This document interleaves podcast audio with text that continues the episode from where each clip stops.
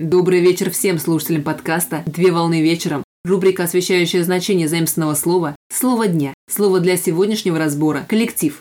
Слово «коллектив» с латинского языка «коллективус» – собирательный, совместный. Коллектив – это группа лиц, объединенных какой-либо общей деятельностью. Под коллективом понимают небольшое объединение людей в рамках организации, а размер коллектива, как малой группы, обуславливает возможность непосредственных индивидуальных отношений между его участниками. По виду деятельности различают бытовые, военные, партийные, спортивные, трудовые, ученые, а также коллективы художественной самодеятельности. Так в коллективах складывается особый тип межличностного взаимодействия, при котором проявляется особенная социально-психологическая закономерность. Для коллектива характерна высокая сплоченность и свой собственный внутренний климат. Коллектив, как объединение людей, складывается на основе целей, достижение которых требует наличия внутренней структуры коллектива, необходимость органов управления или самоуправления. При этом групповые интересы коллектива сочетаются с интересами общества с одной стороны, а также с индивидуальными интересами участников с другой стороны. В военном значении коллектив представляет собой личный состав воинской части, формирование.